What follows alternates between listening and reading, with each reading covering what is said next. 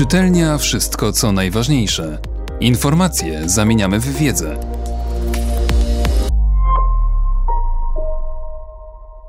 Krzysztof Zanussi. I co po nim zostanie?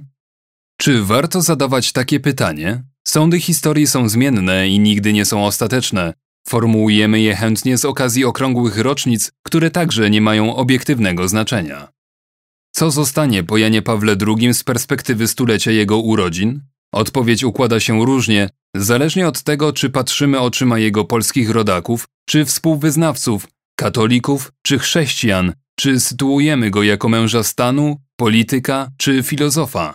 Mój własny punkt widzenia katolika artysty, a także dawnego studenta nauk ścisłych, każe mi postawić na pierwszym planie fakt, że pontyfikat Jana Pawła II przyniósł otwarcie katolicyzmu na przyszłość, wyciszył nutę nostalgii, która pobrzmiewała w Kościele od czasów, kiedy był on świecką potęgą. Ten papież postawił na młodość. W czasach konsumpcjonizmu stawiał na młodzieńczy idealizm. Starał się przekonać wątpiących, że duchowość jest postępowa. Jednocześnie adresował swoje przesłanie do całej współczesności, nie tylko do przekonanych, umocnił dialog z niewierzącymi i wyszedł naprzeciw innym wiarom. Kontestowane wewnątrz samego Kościoła katolickiego pamiętne spotkanie w Asyżu było pewnym przełomem w historii chrześcijaństwa. Nie inaczej trzeba zapamiętać wizytę w rzymskiej synagodze i głębokie otwarcie na judaizm. Podobnie przełomowy był rachunek sumienia katolików i otwarte nazywanie win popełnionych przez nich w imię Boga. Jako artysta muszę pamiętać starania Jana Pawła II o to, by przekreślić rozwód, który dokonał się między Kościołem a kulturą. Jan Paweł II zaczynał jako twórca, był aktorem, dramaturgiem i poetą. Poetą pozostał zresztą do końca życia, publikując na krótko przed śmiercią poemat Tryptyk Rzymski. Można, jak to z wielką nonszalancją uczynił filozof Sloterdijk, negować wielkość tej poezji, ale myślę, że w takim sądzie jest więcej odwetu niż obiektywizmu. Jan Paweł II sięgnął do języka sztuki, gdy język encyklik się wyczerpał. To samo może być dowodem na to, jak poważnie papież odnosił się do kultury. Dał temu wyraz w swym głośnym liście do artystów, a także w decyzji powołania papieskiej Rady Kultury. Będąc pierwszym od 400 lat nie Włochem na Stolicy Piotrowej, Jan Paweł II położył duże zasługi w niezwykle trudnym procesie przezwyciężenia italocentryzmu, europocentryzmu i zamknięcia katolicyzmu w kręgu wyłącznie zachodnim.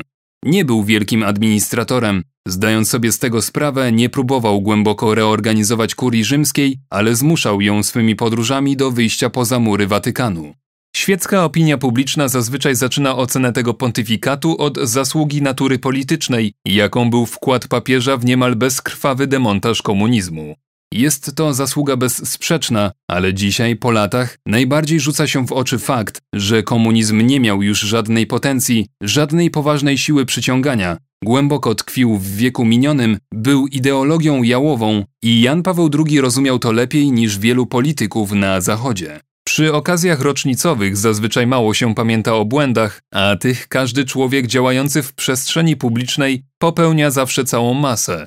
Dziś, po latach, najczęściej słyszę zarzuty dotyczące wyborów personalnych i nadmiernego zaufania, którym papież darzył swoich nominatów. Wiele tych zarzutów jest zasadnych, ale patrząc z polskiej perspektywy, widzę jedno subiektywne usprawiedliwienie dla człowieka, który przez długie lata posługi biskupiej w komunistycznym kraju natykał się nieustannie na wszelkiego rodzaju fałszywki. Wtedy jeszcze nie mówiono fake newsy dotyczące jego samego i innych szlachetnych ludzi w służbie polskiego kościoła.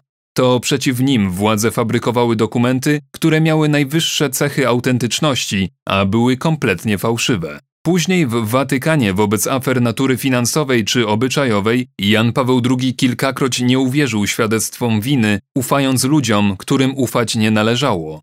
Kiedy zupełnie nieformalną drogą przez zapory watykańskiej biurokracji dotarła do papieża wiadomość o molestowaniu kleryków przez arcybiskupa Peca, dymisja była natychmiastowa. Na koniec pozwolę sobie na wyrażenie poglądu, który dla wielu może być zaskoczeniem. Głoszę ten pogląd jako człowiek, który kiedyś otarł się o nauki ścisłe, a później o studia filozoficzne.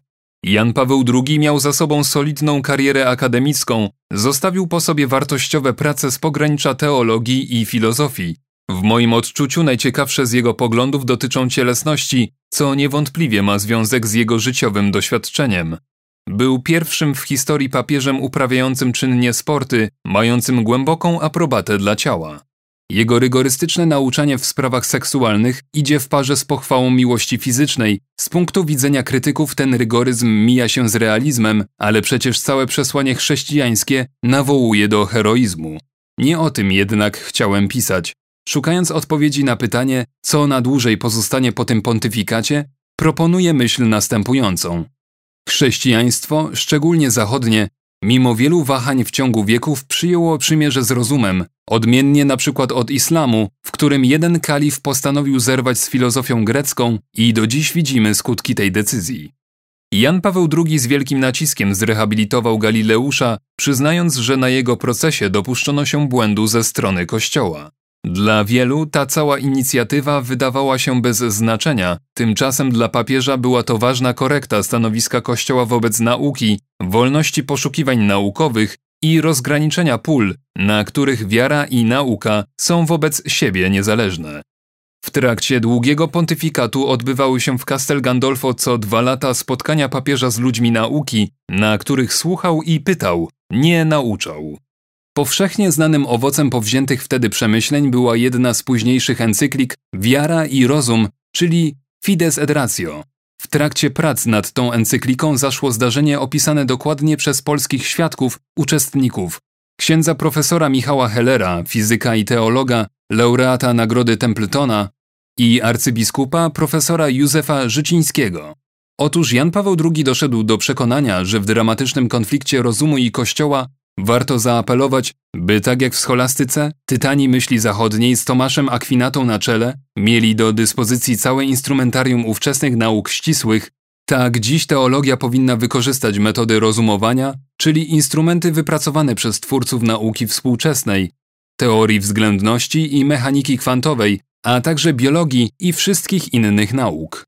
Początkowo ten apel miał zostać upubliczniony jeszcze przed zredagowaniem encykliki. Tymczasem do papieża dotarło ostrzeżenie, że taka deklaracja będzie wykorzystana przez rzeszę niedołków spod znaku New Age i że wśród dzisiejszych teologów jest ledwie kilku kompetentnych w dziedzinie współczesnych nauk ścisłych. W efekcie myśl, która mogła mieć charakter rewolucyjny dla teologii i Kościoła katolickiego, znalazła się w dokumencie niższej rangi, jakim był publiczny list papieża do dyrektora Specula Vaticana, czyli obserwatorium astronomicznego utrzymywanego przez papieży, którzy przecież odpowiadają również za kalendarz zachodni. Żywię osobiste przekonanie, że idąc śladami Einsteina, który był wprawdzie człowiekiem bezwyznaniowym, ale deklarował, że czuje istnienie tajemnicy i głosił, że kto jej nie czuje, jest po prostu ślepy i głuchy, można zauważyć, że tajemnica jest podstawą wszelkiej wrażliwości religijnej, a współczesny obraz fizykalnego świata przestał być, jak w ubiegłym stuleciu, deterministyczny. Jego obraz opiera się raczej na probabilistyce, a przypadek w oczach wierzących wielu religii to maska, za którą może kryć się tajemnica, czyli Bóg, który jest poza czasem i przestrzenią, więc człowiek nie ogarnia go wyobraźnią. Jeśli myśl Jana Pawła II zaowocuje przemianą teologii w naukę naprawdę współczesną, to może to być największa wartość jego pontyfikatu. Ale to pokaże historia. Czytelnia Wszystko, co najważniejsze. Czytał Mateusz Mleczko.